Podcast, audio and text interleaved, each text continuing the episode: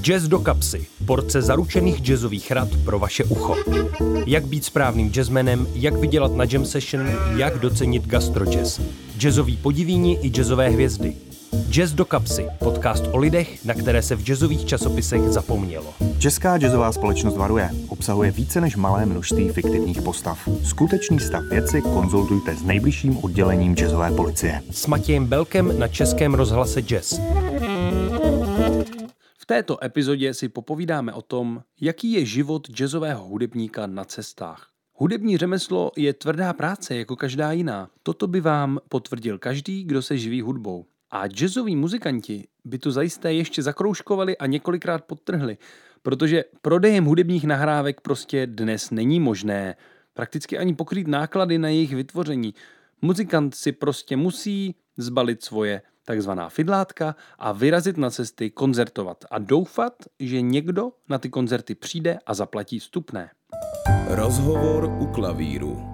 Detailněji si o životě jazzového muzikanta na cestách popovídáme s naším dnešním hostem rozhovoru u klavíru, kterým je řidič Standa, kapelní dopravce a člověk, který by o této problematice mohl napsat knihu. Stando, díky, že jsi přišel. Rovnou se tě zeptám, jak vypadá běžný den českého jazzového kapelního dopravce? Je to jednoduchý, vemu dodávku a cca v jednu odpoledne přijedu ke zkušebně, kde čekám na kapelu. Většinou někdo přijde pozdě, pak nakládáme dodávku, trochu Tetris. Ve 14 hodin, tak zhruba se jede. Většinou chce okamžitě někdo zastavit na pumpě, říkají třeba potřebuju čůrat, nebo ještě jsem nesnídal, tak zastavíme. Pak máme třeba 15 hodin, vylíždíme z té první pumpy, najíždíme na dálnici, jede se třeba řekněme z Prahy do Brna, no, takže v 16 hodin zase pumpa, to je taková ta na 100 kilometrů, ta je sídlem, jo. Takže obídek, cigárko, kafíčko, 16.45 plus minus třeba pokračujeme. Kapela cestou žvaní, většinou si povídají o jiných kapelách, to, to tady ani ti nebudu popisovat. No, pokud je dobrý provoz, což teda ne, nebejvá, No, jsme tak uh, v 18.00 na místě, taháme nástroje, to trvá tak půl hodiny, když tam jsou pomocníci, tak no, ono to je tak podobný. Staví se nástroje, no, zvukovka začíná tak, uh, tak třeba v 19, jo. V tuhle chvíli tedy předpokládám, že máš chvíli pauzu. No, kežby. Uh, jazzmeni jsou na tom hrozně blbě s prachama, jo takže když mě hodně tlačí dolů s cenou, tak abych z toho aspoň trochu něco měl, tak, tak jim i pomáhám prodávat CDčka třeba, no. Takže makám furt, no, pokračujeme, hele. Je, je 8, jo, končí zvukovka, začínají se pouštět lidi do sálu. V půl devátý, nej, jako při nejlepším půl devátý začne koncert, uh, hraje se tak do desíti, půl jedenáctý.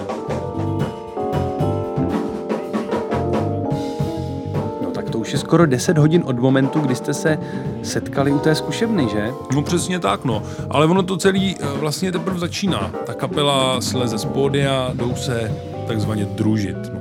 Podepisují se CDčka, v obě dvě, které se prodali, no. A jdou si dát panáka se všema lidma, co přišli, no. Takže no, třeba 20 lidí, no. Já v tu chvíli řeším s pořadatelem peníze, s tím teda taky jim pomáhám, to je, to je velký smutek, protože vidím, jak, to platí ze svého, to jsou velký nadšenci, ty pořadatelé. No, ale uh, tak ve 12 třeba kapela konečně dobalí věci, jo, já nadsouvám autem, nosejí se nástroje, tetry zase, do toho všichni teďka jako mají tendenci kecat, protože mají upito, že jo. Pak loučení, cigárko, někdo zalezl zpátky na bar, tak ho jde druhý zase hledat, mezi tím ten první přijde, ten druhý se tam zasekne, no. Uh, takže odjíždíme tak většinou tak v půl jedný třeba.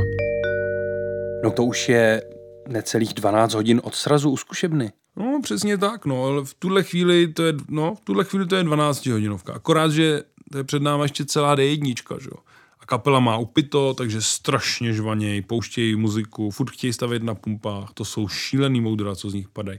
Snažím se dělat, že neslyším, nebo že jsem nestihl odbočit, ale tak do půl hodiny mě prostě zlomějí. Zase čurání, jo, No ale kdyby, kdyby jenom čurání, oni si nakoupí další pivo, dávají si cigáro, nedej bože, když tam potkají třeba další kapelu, co se vrací z nějakého jiného koncertu, prostě se tam tak na hodinu vždycky zasekneme. No, řekněme, že do Prahy přijíždíme tak v půl čtvrtý nejdřív, ale to furt není uh, vyhráno, jo, protože Praha je celkem široký pojem a teďka jeden bydlí na Smíchově, druhý bydlí třeba ve Strašnicích, další bydlí v Kobylisích, další v Dejvicích. A samozřejmě v noci chtějí rozvoz, jo.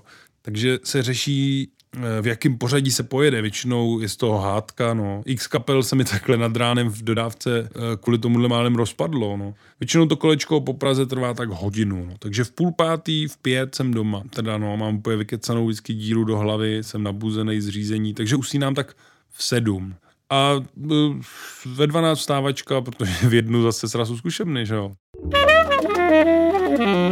Takže takový jeden hodinový, hodinu a půl dlouhý koncert je ve skutečnosti záležitost 16-17 hodin?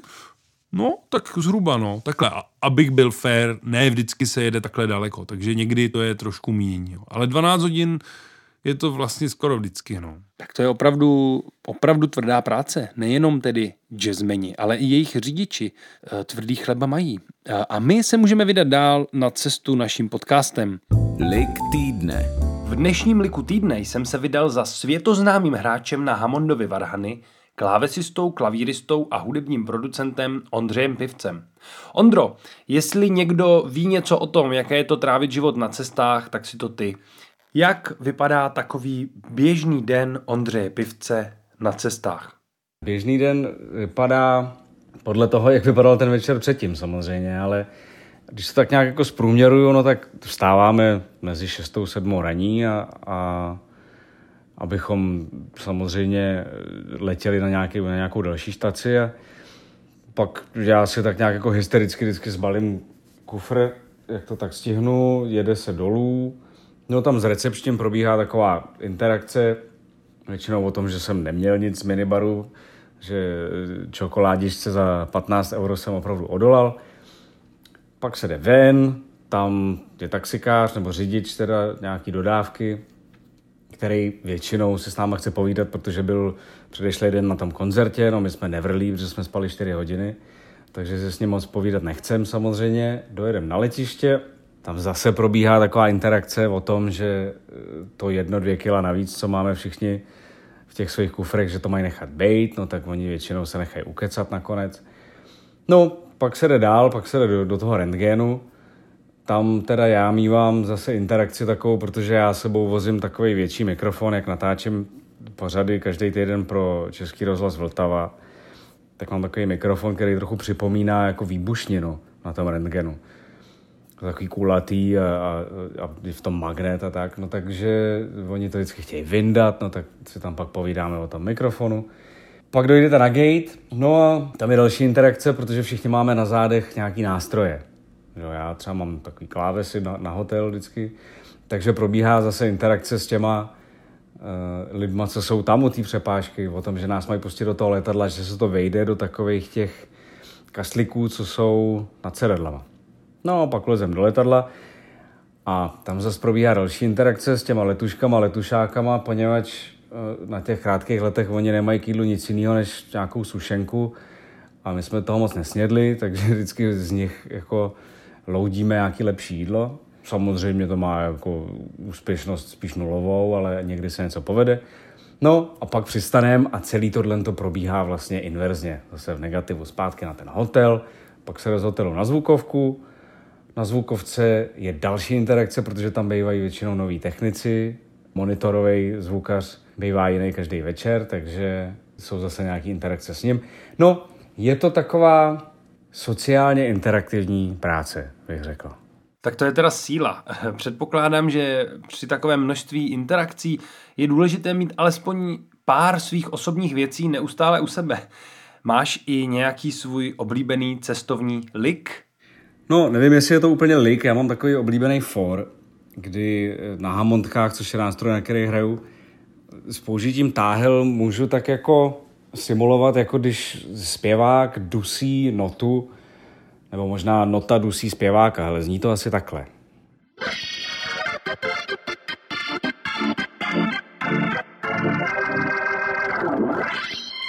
Skvělé, tak u toho toliku bych se snad akorát bál, aby mě s ním pustili do letadla. no, jestli tě s tím pustí do letadla, samozřejmě záleží na té sociální interakci, kterou budeš mít předtím, než do toho letadla vlezeš. Moc děkuji za rozhovor. Díky za pozvání, čau. A velice děkuji také vám, mým milým posluchačům.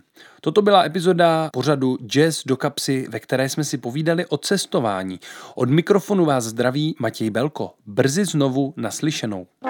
Jazz do kapsy. Porce zaručených jazzových rad pro vaše ucho. Poslouchejte na jazz.rozhlas.cz, aplikaci Můj rozhlas a v dalších podcastových aplikacích.